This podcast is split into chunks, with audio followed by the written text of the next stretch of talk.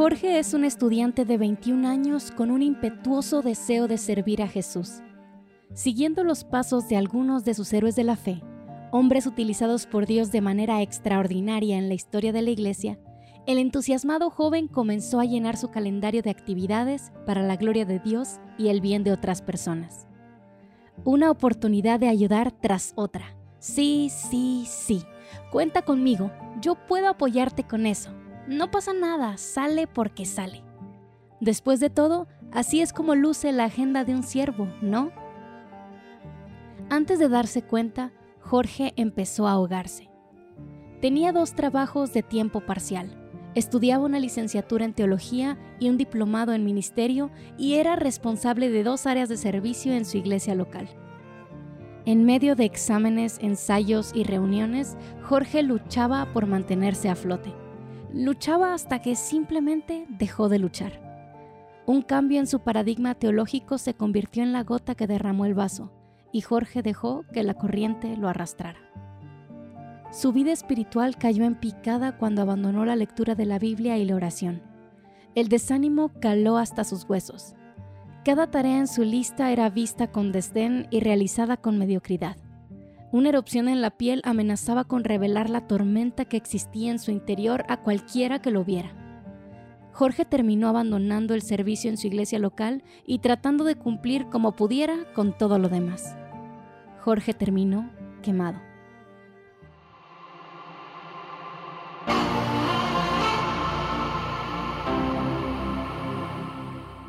Hola a todos, mi nombre es Ana Ávila. Soy química bióloga clínica y editora de temas de ciencia y fe en Coalición por el Evangelio. Esto es Piensa. Los seres humanos tenemos una relación complicada con el trabajo. Por un lado, vivimos fantaseando con ganarnos la lotería y no tener que volver a levantar un dedo, aunque seríamos generosos con el prójimo, por supuesto. Por el otro, reconocemos que una vida tirados en una hamaca en el bosque leyendo novelas de misterio, mi idea de descanso paradisiaco, no es completamente satisfactoria. Tarde o temprano nos entumiríamos y buscaríamos maneras de activarnos, aprovechando nuestra fuerza e inteligencia para hacer algo útil. Esto no debería sorprender a los cristianos. Desde los primeros capítulos de la Biblia podemos ver claramente que Dios nos creó para trabajar. Después de formar a Adán y a Eva, Dios los bendijo y les dijo, sean fecundos y multiplíquense, llenen la tierra y sométanla, ejerzan dominio sobre los peces del mar, sobre las aves del cielo y sobre todo ser viviente que se mueve sobre la tierra. Génesis 1:28. Claramente, Adán y Eva no iban a pasar su vida en el Edén acostados en una hamaca. Pudiendo haber creado un universo donde el fruto de los árboles cayera como por arte de magia en las manos de Adán y Eva cuando tuvieran hambre, el Señor plantó un huerto para que el ser humano lo labrara y cuidara. El trabajo era parte del diseño de Dios desde el principio, cuando todo era bueno. Quizá esta idea nos resulta un poco incómoda, y con razón, en nuestras mentes el trabajo puede relacionarse con un montón de palabras que no tienen nada que ver con la bondad del Edén. Cansancio, obligación, responsabilidad, esfuerzo. Pero de nuevo, esto no debería sorprender a los creyentes. Si avanzamos un poco más en la escritura, descubrimos que el pecado de Adán y Eva en el Edén tuvo consecuencias profundas para el trabajo de los seres humanos. Maldita será la tierra por tu causa, con trabajo comerás de ella todos los días de tu vida. Espinos y cardos te producirá, y comerás de las plantas del campo. Con el sudor de tu rostro comerás el pan hasta que vuelvas a la tierra, porque de ella fuiste tomado, pues polvo eres y al polvo volverás. Génesis 3 del 17 al 19. Fuimos creados para trabajar, pero viviendo en un mundo caído y quebrantado por el pecado, no podemos esperar que nuestro trabajo sea fácil. La mayoría de nosotros no estamos labrando la tierra, pero entendemos bien el concepto. Nuestros espinos y cardos pueden ser para un gerente interminables correos electrónicos, para un profesor la burocracia académica poco inspiradora, para un predicador la distancia cultural que estorba la interpretación de un pasaje bíblico, o para los que escribimos podcast de fe y ciencia, lo infinito de la investigación y las ideas enmarañadas. Estos cardos y espinas son propios de la naturaleza del trabajo que llevamos a cabo. Podemos encontrar maneras de arrancarlos, minimizarlos o prevenir su crecimiento, pero siempre están ahí, amenazando con estorbar nuestras labores.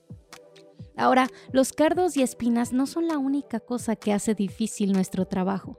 El pecado que mora dentro de nosotros y que permea las relaciones humanas también complica las labores del día a día.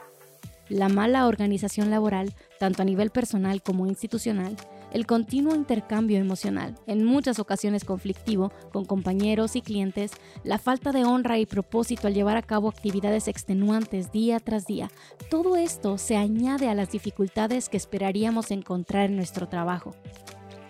En algunas ocasiones, este tipo de tensiones llegan a provocar que una persona que antes disfrutaba o aceptaba su labor con todo y sus dificultades naturales se sienta completamente abrumada, amargada e incompetente. En algunas ocasiones, los trabajadores que antes buscaban aprovechar su fuerza e inteligencia para servir a otros y hacer florecer el mundo, se queman. ¿Existe algo que podamos hacer al respecto? Llega un punto en que, al escuchar historias como la de Jorge, no podemos conformarnos con responder con un trabajar es difícil. Sería como ver a una persona tras otra morir de una infección y decir, bueno, en este mundo caído hay enfermedad, ¿qué le vamos a hacer? Los cristianos tenemos muy claro que el sufrimiento y la muerte solo tendrán su fin definitivo en la eternidad. Pero eso no significa que nos quedamos de brazos cruzados mientras nuestro prójimo sufre y el mundo se desmorona. Es bueno observar una deficiencia o aflicción y tratar de comprenderla para, si es posible, aliviarla. Es parte de nuestro llamado de amar al prójimo. En episodios anteriores de Piensa hemos visto cómo la ciencia puede ayudarnos en este proceso. Como aprendimos en el episodio de nuestra racionalidad caída, las ciencias cognitivas pueden ayudarnos a identificar las limitaciones y fallas de nuestro pensamiento para estar atentos a ellas mientras procuramos la verdad. En la ciencia y el gozo del reposo, las investigaciones sobre el sueño nos ayudaron a comprender cómo descansar mejor para la gloria de Dios y el bien de otras personas. En esta ocasión veremos un poco de lo que la ciencia tiene que decir respecto a la manera en que trabajamos. ¿Será que estamos añadiendo dificultad a nuestras labores sin darnos cuenta? ¿Será que la manera en que nuestra organización maneja sus proyectos provoca que, lejos de dar su mejor esfuerzo, nuestros empleados se vuelvan cínicos e ineficientes? Si es así, ¿cómo? ¿Hay algo que podamos hacer para remediarlo? Las respuestas a estas preguntas nos pueden ayudar a trabajar mejor y por lo tanto servir mejor a nuestro prójimo, tanto a nivel individual como organizacional. En ocasiones a los cristianos nos gusta pensar que somos inmunes a los dolores y las dificultades de este mundo caído y azotado por el pecado. Se nos olvida que Jesús nos dijo, en el mundo tienen tribulación. Y si no se nos olvida, pretendemos que la parte de pero confíen, yo he vencido al mundo, significa que debemos mostrarnos impasibles ante el sufrimiento que nuestro pecado y el pecado de otros ocasiona a nuestras almas. Para muchos, confía en Dios se ha vuelto un cliché que realmente significa supéralo y ya deja de quejarte. Pero Jesús jamás ha demandado que actuemos con indiferencia. Nunca nos ha llamado a pretender que el dolor no existe, que el dolor no duele. Él mismo sudó sangre en agonía en el Getsemaní. Él mismo lloró por la muerte de su amigo Lázaro momentos antes de resucitarlo con poder. Es cierto que los cristianos nos enfrentamos a la angustia en sus múltiples formas, confiando en el Dios que ha vencido y regresará en gloria pero también nos enfrentamos a la angustia en sus múltiples formas llamándola por su nombre. La señalamos y decimos con firmeza, así no deben ser las cosas. Clamamos, Jesús, ven pronto. Mientras que el anhelo por el regreso de nuestro Señor se consuma, caminamos en este mundo quebrantado siguiendo los pasos de nuestro Salvador, hablando verdad, haciendo discípulos y utilizando las habilidades que el Señor nos ha dado para glorificar a Dios y servir a nuestro prójimo. Lorna ha buscado hacer justamente esto a través de sus estudios de psicología.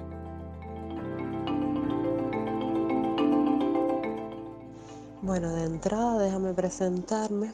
Yo me llamo Lorna y tengo 29 años. Eh, soy cubana de nacimiento y de residencia. Resido en Cuba. Eh, soy psicóloga de profesión, eh, Estudiando junto a otros en el área de la salud, Lorna empezó a escuchar una y otra vez de médicos y enfermeras luchando constantemente con el estrés y el agotamiento en su vida académica y profesional. Esto empezó a inquietarla y se preguntó si podría ayudar de alguna manera a través de su investigación para obtener su grado profesional. Conversando sobre esto con su asesora, descubrió el tema del síndrome de desgaste profesional, un fenómeno psicológico poco estudiado, al menos en Latinoamérica, en comparación con otros como el estrés o la depresión. Inicialmente no me llamó mucho la atención porque no estaba segura si eso era todo lo que ellos estaban experimentando. Pero a la medida que fui acercándome al tema, fui descubriendo y, un poco también preguntándole a mis compañeros de trabajo, fui descubriendo que sí, que tenía mucho que ver con la realidad que ellos estaban vivenciando. Cuba es un país de muchas carencias, Cuba es un país de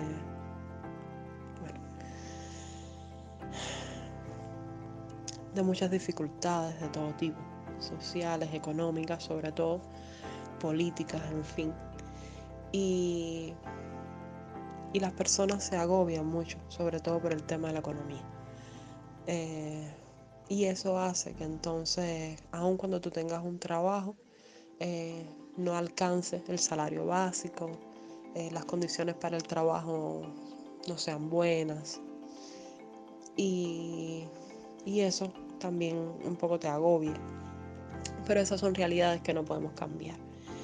Y entonces eso me, mm, de alguna manera, me daba más la motivación para, para acercarme a ellos, a, lo que estaban viviendo y, y poder ser de ayuda o, poder intentar escucharles, comprenderles y, y tal vez eh, poder diseñar mm, alguna estrategia o algo así mm, para poder ayudarles. Si pasas el tiempo suficiente en Internet, es inevitable que te encuentres con la palabra burnout. Usualmente se trata de algún youtuber compartiendo cómo se volvió un adicto al trabajo y cómo esto lo llevó al agotamiento. Pero la buena noticia es que ahora ha regresado para compartir tres consejos para que no te pase lo mismo. O tal vez encuentras la palabra en un artículo de revista que te aconseja tomar más vacaciones y hacer ejercicios de respiración. Sí, la palabra burnout está de moda y hay miles de personas utilizándola con libertad y ligereza sin entender exactamente a qué se refiere. Cuando alguien dice que está burnt out o quemado en español, aunque continuaremos utilizando el término en inglés por su ubicuidad, usualmente se refiere a un profundo cansancio debido a la sobrecarga de trabajo se ha convertido en casi sinónimo de necesito unas vacaciones. Pero cuando hablamos de burnout, el cansancio es solo parte de la historia. Aunque el agotamiento abrumador es una de las principales características del burnout, no es la única. El síndrome de desgaste profesional, también conocido como el síndrome del trabajador quemado, es un fenómeno que surge como respuesta al estrés interpersonal en el contexto laboral. Este síndrome, que no es catalogado como un desorden mental de acuerdo a la Organización Mundial de la Salud, cuenta con tres dimensiones clave. Agotamiento abrumador, sentimientos de cinismo y desapego del trabajo y un sentido de ineficiencia y falta de desempeño. En otras palabras, un trabajador quemado siente la mayor parte del tiempo, porque todos sentimos este tipo de tensiones en algún momento, una pesada carga de trabajo, negatividad y hostilidad hacia sus labores y que está siendo poco productivo. Los tres elementos deben estar presentes de manera significativa para que una persona encaje con el perfil de burnout. Los efectos del burnout van más allá de la vida mental del individuo. El agotamiento producido por el exceso de carga laboral, uno de los seis contribuyentes al desarrollo del burnout, como veremos más adelante, puede llevar a problemas de salud físicos, como dolores de cabeza, hipertensión, problemas para conciliar el sueño, desórdenes gastrointestinales, entre otros. Si le preguntas a Google si tienes burnt out, encontrarás más de medio millón de páginas web que pretenden ofrecerte una respuesta. Algunas de ellas son artículos sencillos que presentan una lista de síntomas del burnout. Otras incluyen un test para determinar desde la comodidad de tu hogar si estás quemado o no. Es importante ser cuidadoso con este tipo de herramientas populares. El burnout no es algo que puedes identificar a través de un test improvisado en Internet. Este fenómeno ocupacional ha sido estudiado durante décadas y los métodos de valoración para el mismo han sido cuidadosamente afinados por expertos en las ciencias humanas. El inventario de Burnout Maslach, MBI por sus siglas en inglés, fue el primer método para medir burnout desarrollado científicamente. Actualmente, el MBI se encuentra en su cuarta edición y es utilizado ampliamente en estudios científicos alrededor del mundo. Cristina Maslach, psicóloga social y una de las investigadoras de burnout más prominentes a nivel mundial, quien diseñó el MBI, describe que este inventario fue diseñado para el descubrimiento, para extender nuestro conocimiento acerca del burnout y de las posibles estrategias para el cambio. Maslach explica que los descubrimientos del MBI pueden ayudar a los líderes a diseñar estrategias efectivas para fomentar engagement, lo opuesto al burnout, y establecer lugares de trabajo más saludables en los que los empleados puedan florecer. Le pregunté a Lorna, quien estudió el síndrome de desgaste ocupacional en su tesis de licenciatura y también en la maestría, por qué debería importarnos entender el burnout. ¿Por qué debe importarnos conocer el síndrome? Porque, porque hace sufrir, hace sufrir a las personas.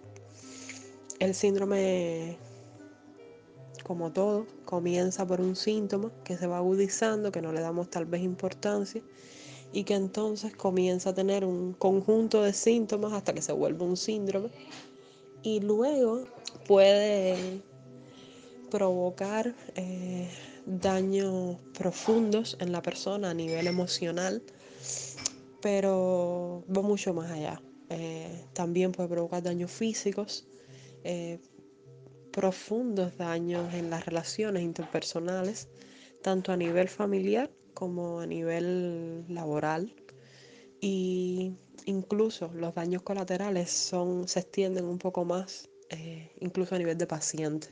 Es decir, por ejemplo, estoy pensando en un médico eh, con burnout, con síndrome de burnout, desgastado, que no tiene ánimos de trabajar, que se ha enfriado y, ha endurecido, y se ha endurecido no ve, no tiene buenos ojos para mirar al paciente, no está lo suficiente concentrado. Llega un momento que no le importa el paciente porque lo que quiere es terminar de trabajar porque está cansado, está agotado, está frustrado. Y esto lleva a que el paciente se sienta maltratado. De hecho, puede maltratar al paciente física o verbalmente, emocionalmente. El paciente se siente maltratado y bueno, nada, la afección entonces con que venía el paciente no es tratada Estoy pensando entonces también, bueno, no solo en médicos, sino en, por ejemplo, un maestro, un maestro con síndrome de burnout, comienza a tratar mal a los niños, comienza a tratar mal a sus compañeros de trabajo o no da las clases con calidad, los niños entonces no aprenden lo suficiente. Al final tiene que trabajar más de alguna manera porque eh, nada, va a tener niños reprobados, va a tener que hacer exámenes de más, va a tener jornadas laborales más largas y eh, va a tener entonces problemas con sus jefes inmediatos superiores, va a tener dificultades con los papás de estos niños y mm, puede ocasionar incluso malestares emocionales en los niños que pueden sentirse maltratados, marginados por un maestro que simplemente está cansado, estresado, agobiado y no sabe cómo manejarse. Las personas afectadas por el burnout pueden quedar atrapadas en una espiral de la que es difícil escapar. La carga laboral produce mal desempeño, lo cual se traduce en todavía más carga laboral, lo cual lleva a un peor desempeño.